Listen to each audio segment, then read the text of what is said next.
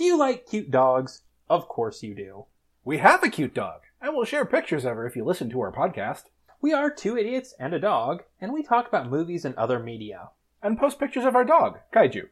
New episodes post weekly on podpage.com/TIAAD Media. You can also find us on Twitter and Facebook at TIAAD Media, and wherever fine podcasts are sold. So give us a listen. You wouldn't want to disappoint Kaiju. You only give him a little spark of madness. Followed Mr. Carpenter. What he saw couldn't have been a dream. It was too real. But it couldn't have been true either. It was too deliciously frightful. Frank, that's yesterday. Old times are only good when you've had them. Night after night, all alone. Daddy's all pent up. Let's freak. Third irrational thought. Everyone in this room is now dumber for having listened to it. Why, hello. And allow myself to introduce myself. I am your host, Ebony, and welcome to another episode of the Film Spark Podcast. Today we will be discussing the 1997 comedy classic Austin Powers' International Man of Mystery. But before we dive down that nutshell and realise penis pumps really are my bag, baby, I need to bring to highlight that at the time of this recording, February 10th, 2023, Melbourne time, the news that Burt Bacharach has sadly passed away has been released mere hours ago.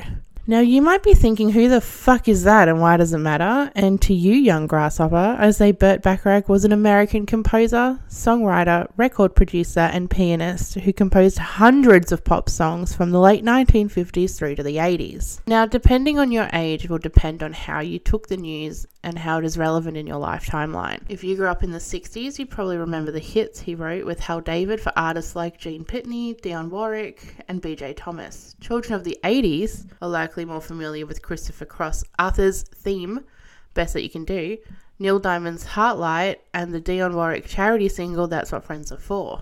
But if you are like myself, and your pop culture awareness began in the 90s, it's very likely you first became aware of Bacharach in 1997 when you entered a multiplex to see the Mike Myers movie Austin Powers' International Man of Mystery. The key scene comes midway through the film when the unfrozen 60s spy is struggling to adapt to life in the 90s. As Bacharach's 1965 classic, What the World Needs Now is Love, Sweet Love. And yes, I don't blame you for finishing this episode here because I can't sing for shit. Plays in the background. Powers drives alone through Las Vegas, gets mocked at a bar by a group of young friends, attempts to play a Birds CD on a record player, pumps up a Reebok pump shoe until it explodes and he's covered in powder and learns that Jimi Hendrix, Janis Joplin and Mama Cass are all dead. In Mama Cass's circumstances, died ham sandwich. He grows more emotional when he catches up on the past 30 years of the history. He grows more emotional when he catches up on the past 30 years of world history.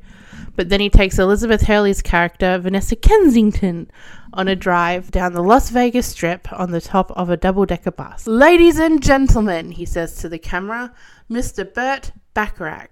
And there indeed is Bacharach, wearing a tuxedo playing the song on the piano. He's only on camera for a few seconds, but it's one of the most memorable cameos in this Austin Powers trilogy. It was right around this time Bacharach was working with Elvis Costello on their brilliant collaborative LP Painted from Memory, and they both appeared in 1999's Austin Powers The Spy Who Shagged Me to perform the new rendition of Bacharach's 1969 classic I'll Never Fall in Love Again, as Powers serenades Heather Graham in the streets of London. Bacharach doesn't appear in 2002's Austin Powers in Goldmember until the end credits when he once again sings What the World Needs Now is Love at the piano. And it was Burt Bacharach's The Look of Love that was playing on the car radio, leading Mike Myers to think about where the swingers of the world went off to. This inevitably led to the comedian asking his then wife Robin Ruzan if she swung and if he was making her horny. Told to stop to just write the new character down somewhere, Myers wrote the first draft of Austin Powers' International Man of Mystery in just 3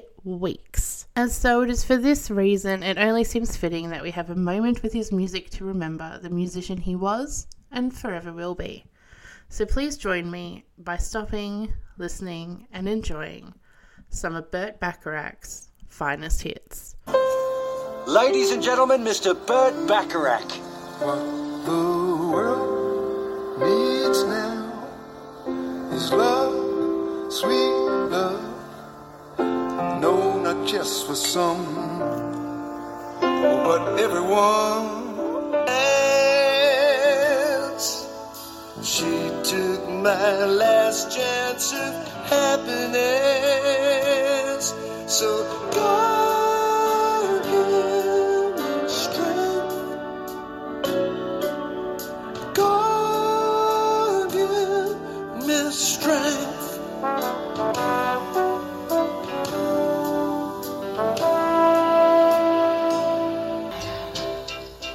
Don't make me over.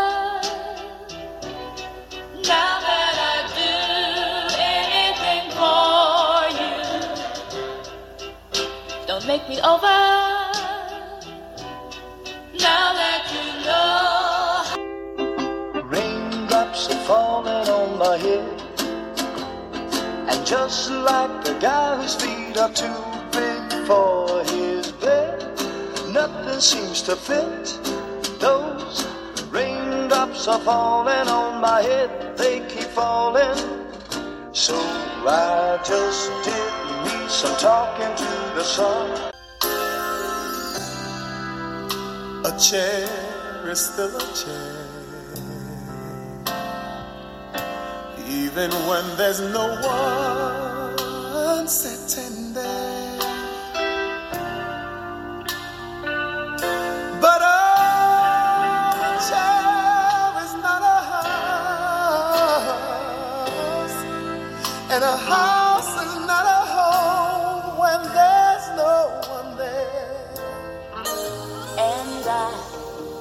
Never thought I'd feel this way, and as far as I'm concerned, I'm glad I got the chance to say that I do believe I love you, and if I should ever go away,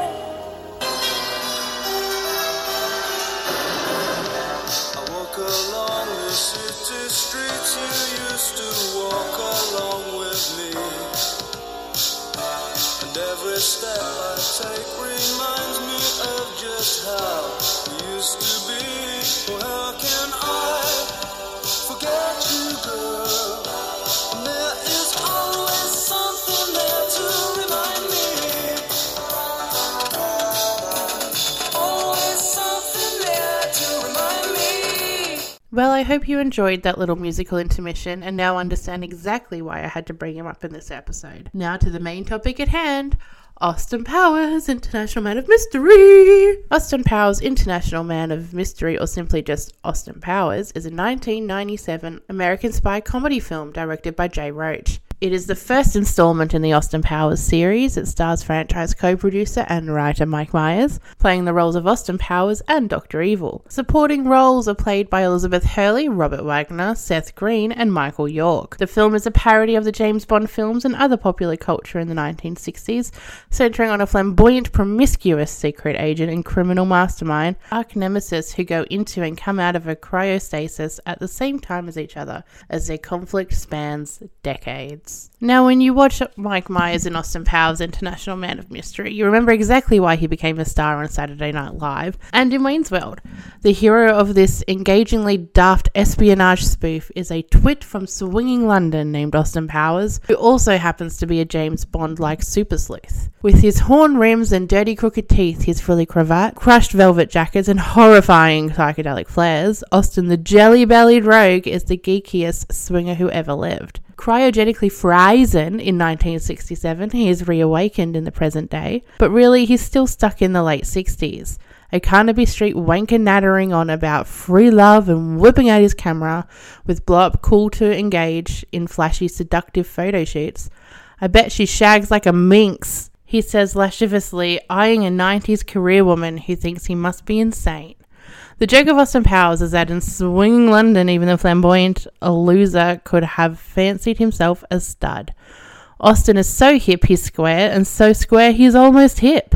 Myers, who also wrote the film, creates only the thinnest pretense of a plot, but he has a good time sending up 60s movie cliches. I enjoy touches like a Hard Day's Night-esque opening credits, the mod use of split screen, and Austin's ritual of suavely plucking the wig off a villain who's disguised as a woman. That's a man, baby. But also, while the minutes to gags ratio isn't a patch on the Flying High, Naked Gun or Mel Brooks parodies, there's a lot to admire both verbally and visually. Whether it's Dr. Evil's hopelessly out-of-date demands or the magnificently choreographed nude scenes, where the modesty of Mike Myers' eponymous swinging spy and 90s minder Vanessa Kensington is protected by everything from milk jugs to pineapples, melons, and even a spice rack, because we all like to get a bit spicy. It's those sequences and double, nay sometimes triple entendres that actually make Austin Powers more of a homage to the Carry-On films than strictly just a spy spoof. Speaking of those Carry-On films, I grew up watching those and oh my god, I love those films so much. I'm going to have to cover them on this podcast because they're just so good. So good. We're getting back to Austin Powers, the groovy soundtrack featuring everyone from Nancy Sinatra to Burt Bacharach, of course, as we've already mentioned, coupled with musical sigs that help keep the action moving swiftly while also highlighting the episodic nature of the flick. They give the movie the feel of a Lost Monkeys episode or an abandoned Beatles project. Overall, Austin Powers, the international man of mystery, is a comedy classic to last the dawns of time. It's one to sit and enjoy alone or with a group of friends as you recite classic one-liners like, "Oh, behave," "Groovy, baby," "Do I make you horny, baby?" and "Who does number 2 work for?" And in a nutshell, it's just a lot of fun. Austin Powers, the international man of mystery, I give 4 out of 5 stars with a big groovy baby from me. But before I sign off for another episode done and dusted, I'm going to share with you some fun facts about the film. Did you know? Before the film was released in theatres on May 2nd, 1997, MTV aired the special Austin Powers Electric Pussycat Swingers Club. The special features some exclusive scenes from the film and tons of celebrity cameos, including Juliana Margulies, I think I said that wrong, Rosie O'Donnell and Robert Wagner. The famous nude blocking scene between Myers and Elizabeth Hurley took 25 takes because it was so complicated. I shot 25 takes of that. We kept thinking it had to play out continuously, so I just kept shooting until there was a take that every single thing lined up perfectly. It was a hilarious scene, but it was actually really stressful because we were starting to feel like we were never going to get it. Hurley revealed that everyone was nude during the filming of the scene besides some tape. Bizarrely, we shot it in a Scientology celebrity center in LA. It took a whole day as it was one continuous take, Hurley dished. Mike and I were nude but covered with little bits of red sticky tape. We all knew each other so well by then, so we weren't self-conscious. Which goes into our next fun fact that because of that nude blocking scene, the Motion Picture Association of America originally slapped the film with an R rating. R-rated film. Could you an R-rated Austin Powers film? Like, could you imagine? Roach had to go back and recut a lot to bring it back down from the R. We had to negotiate and cut, Roach said. The nudity blocking was something the MPAA wanted to be sure we didn't get too far with. The cheeky phallic references like Elizabeth biting into a sausage and holding the melons up. Like, that is bizarre. Like, why? That's like, fuck all. It really shows the difference in times because that show now is like PG rating. But on to the next fun fact. Anonymous former writers and actors from the legendary sketch show claimed that Dr. Evil did an excellent job of mimicking SNL's head honcho from his overall control freak behaviour to the physical mannerisms, including the famous upturned pinky. It was even rumoured that Dana Carvey was angry with Myers for more than a decade because he felt that Myers stole his Lorne Michaels impression for Dr. Evil. A few months later, after The Spy Who Shagged Me came out, Myers appeared in an SNL sketch insisting to Michaels that Dr. Evil was not based on him after all. So with that, ladies and germs, we come to the end of another episode of the Film Spark Podcast. Yes, this one is a little short and sweet, but honestly, I'm at the point now where it's like this is the sort of film that so many people have seen. There's not much more I can add to it. I just wanted to talk to the film. I just wanted to talk about it because, one, it's one of my favorite movies and easily quotable for the rest of time for me. Two, I'm turning 30 tomorrow. And my 30th birthday is actually Austin Powers themed, so it seemed fitting to do one with the other. And 3, waking up to the news of Burt Bacharach passing away was absolutely horrendous. And, I mean, unfortunately it was bound to happen. He's 94, but it was just odd timing with everything with my birthday and that, with being Austin Powers themed. And I had to come on here and talk about him. He's too much of a legend to just leave in the background.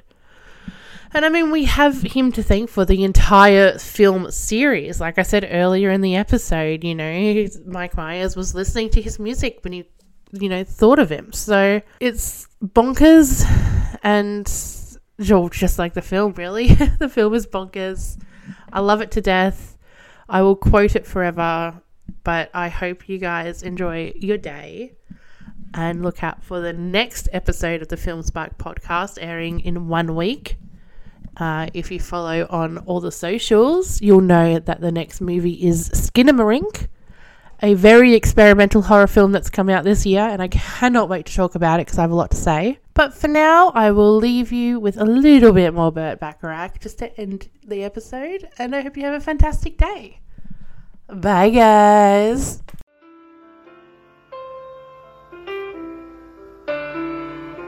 What the world needs now is love, sweet love. It's the only thing that there's just too little of. What the world needs now is love, sweet love. No, not just for some, but everyone.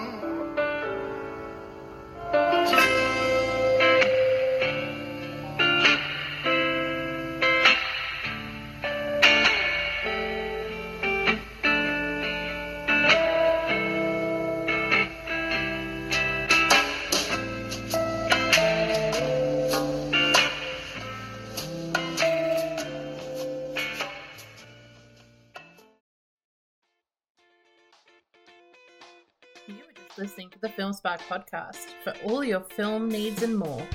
Like what you heard? Give us a shot. Follow us on Spotify, Apple, Good Pods and more, or follow the socials at film_spark_pod. You know what? Just follow us on everything. Check out the Linktree, linktr.ee/filmsparkpod. Find us, follow us, give us a shout. We always want to hear from you.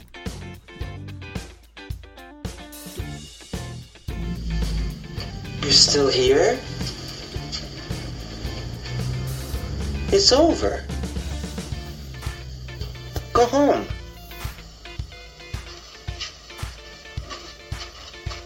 Go.